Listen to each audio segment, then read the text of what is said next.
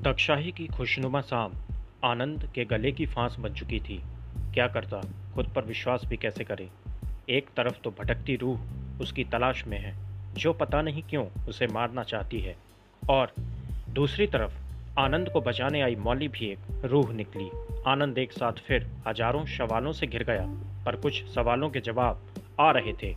उनमें से एक था, मौली का मरा होना, जो कब्र पर लिखे पत्थर में कई बरस पहले उसके दफनाए जाने का सबूत था। हाय, री किस्मत, आनंद को दक्षाही का इतिहास भी नहीं पता था। खैर, घबराए आनंद ने, दोबारा मोबाइल की लाइट नहीं बंद की। आखिर उस श्रापित चर्च में ऐसा क्या हुआ था कि वो रूह आज भी यहाँ भटकती है? और मौली, तुम्हारा उस चर्च से क्या लेना देना है? मेरा तुमसे क्या संबंध है? देखो मौली, मुझे जो भी तुम जानती हो, एकदम साफ़, खुलकर बताना। शायद सब समझकर ही मैं कुछ कर पाऊँ। आनंद को सुनकर मौली ने कहा, तुम मर चुके हो, तुम मेरी मदद नहीं कर सकते। मौली कब्र के पत्थर पर बैठी थी।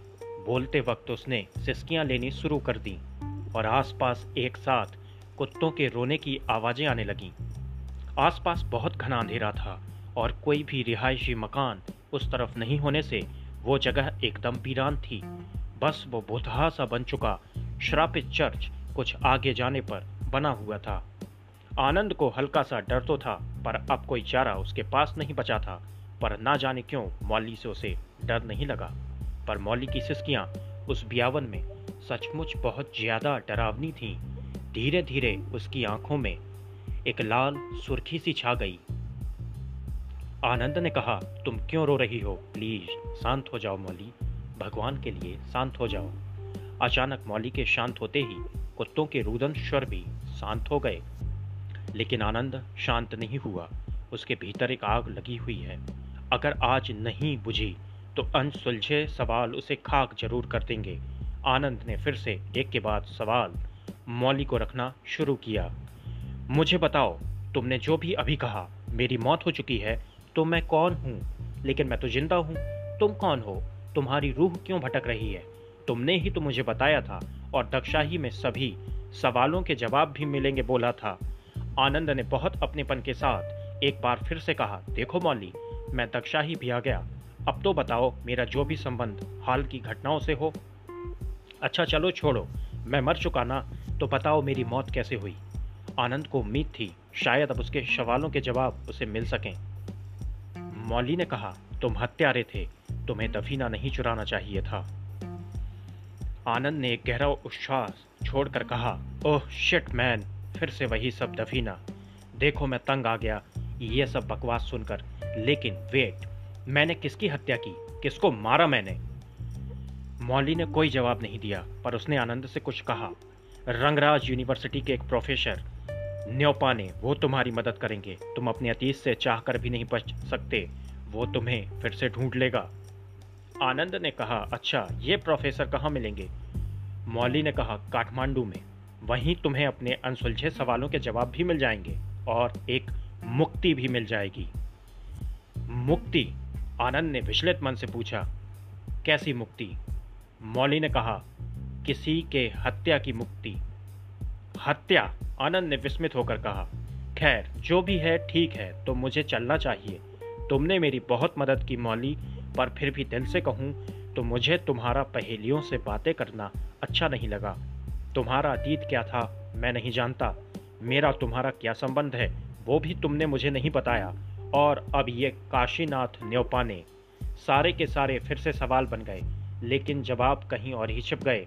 शायद इस बार ऐसा ना हो, मौली ने कहा। इसका क्या मतलब था, आनंद ने पूछा। तुम्हारे जवाब तुम्हें मिल जाएँगे। है मेरी बात का मतलब मौली ने आनंद से कहा। मौली के इस जवाब से आनंद को थोड़ी सी खुशी ज़रूर मिली, क्योंकि इसमें थोड़ी सी ही सही पर आशा ज़रूर थी। ओह, आनंद बस इतना ही बोल सकता था। आनंद मौली को कब्र पर छोड़कर वापस होटल क्रेस्ट बिला आ गया। उसका सर दर्द के मारे फट रहा था। उसने कुछ दवाइयाँ ली और कुछ देर मन को शांत करने की कोशिश की। लेकिन मन कहाँ रुकने वाला था? एक पागल हो चुके हाथी की तरह आनंद का मन भी बहुत ज़्यादा उत्पात मचा रहा था, लेकिन बेचैन आनंद मौली को नहीं भूल पा रहा था। उसने झट से तकशाही लिखकर गूगल पर सर्च किया। सर्च रिज़ल्ट ने उसे चौंकाया, पर हतप्रभ नहीं कर सके, क्योंकि एक रूह के कब्र पर रोने की खबरें दक्षाही में दर्ज की गई थीं। जगह वही थी, लेकिन आनंद को खोजबीन में उस चर्च का नाम मिल गया। सेंट पैट्रिक चर्च, जिसका निर्माण अठारह ईस्वी में एक आयरिश सोल्जर ने मात्र कुछ पैसों से किया था, लेकिन एक और गौर करने वाली बात जो आनंद को आगे खोजबीन में मिली, वो थी चर्च का अतीत, जो काफ़ी उलझा था। चर्च को एक बौद्ध मोनास्ट्री तोड़कर बनाया गया था। कहते हैं बाद में कुछ हादसों से चर्च को बंद कर दिया गया, लेकिन श्रापित होने की वजह एक लड़की थी, जो एक कैथोलिक नन थी। इतनी जानकारी के अलावा गूगल पर भी कुछ नहीं मिला, लेकिन आनंद के दिमाग में एक आइडिया सूझा। क्योंकि चर्च का रिकॉर्ड मिल सकता था, चर्च पहले खुलता था और श्रापित बाद में हुआ, और वो नन कौन थी, कहीं वो मौली तो नहीं थी, आनंद को शक हुआ, लेकिन वो पूरी पड़ताल के बाद ही किसी नतीजे को सुनना चाहता था, इसलिए उसने लोकल एपिस्कोपसी से संपर्क करना ही उचित समझा। अगली सुबह आनंद ने बुकिंग कार से शिमला का रुख किया।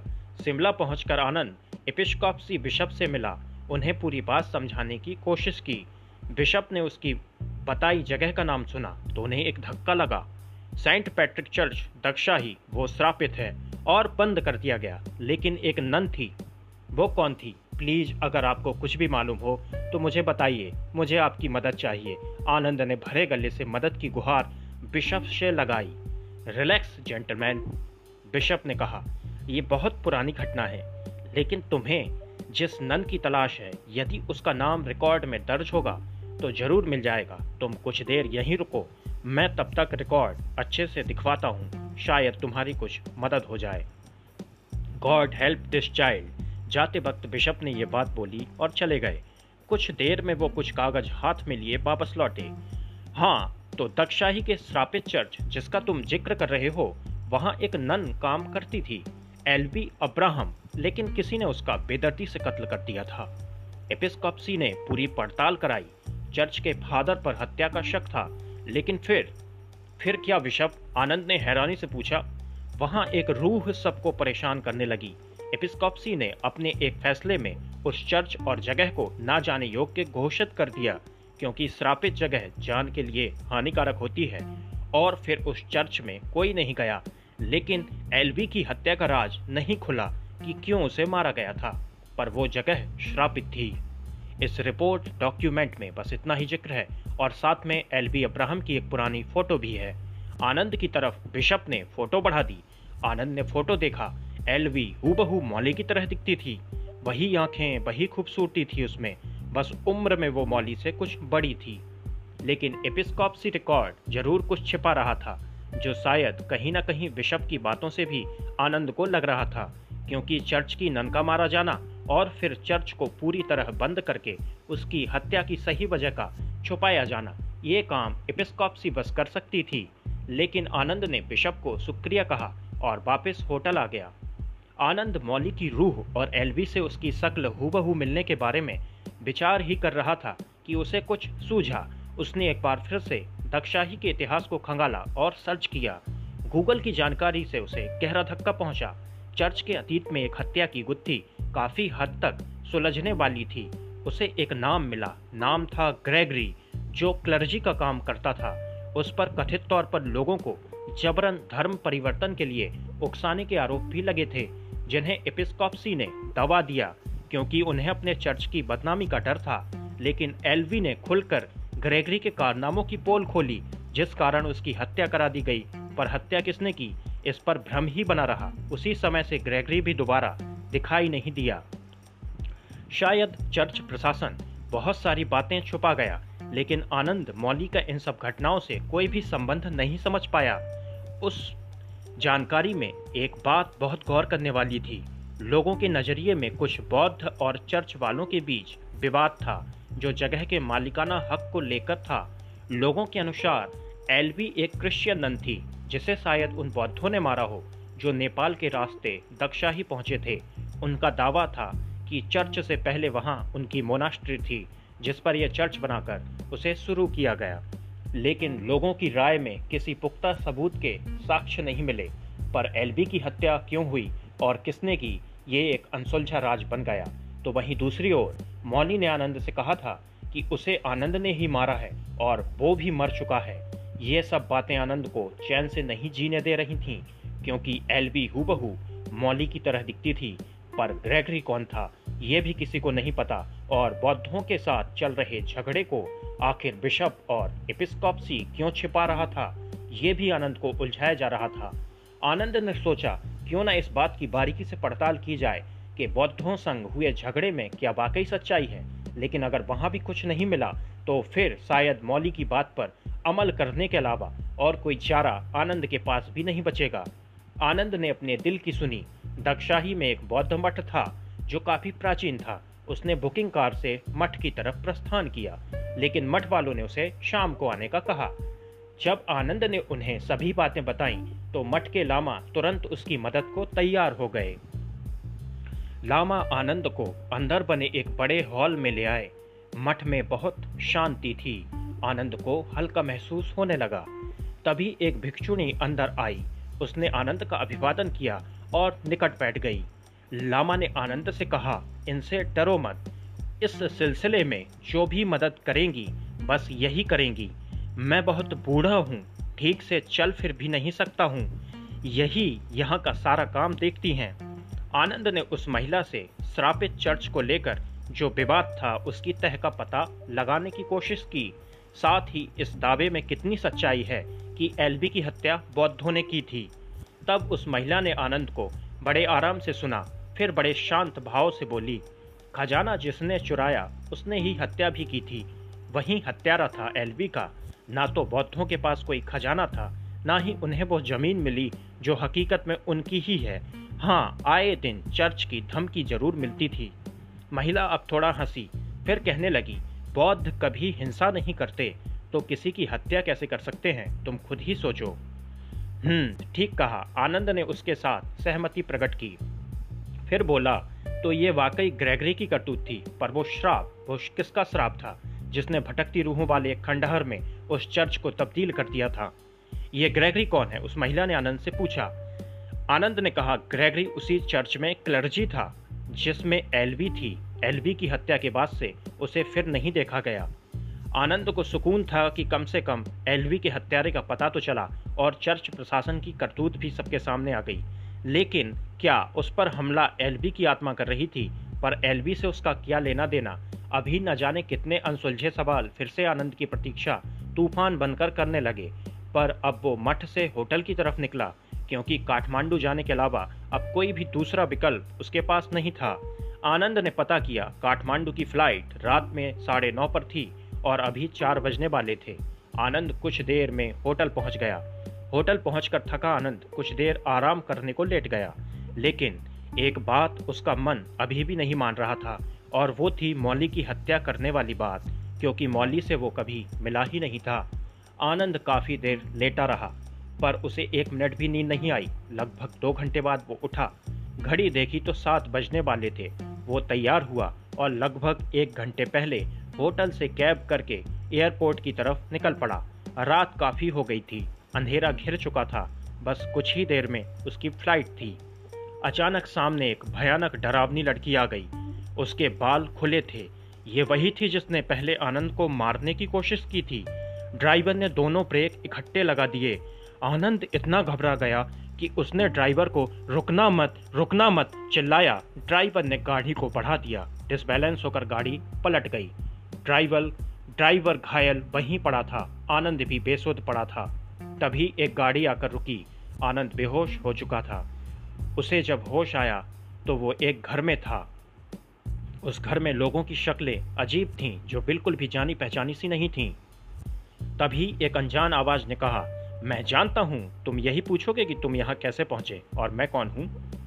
आनंद ने कहा हाँ और मेरा बैग और उस ड्राइवर का क्या हुआ?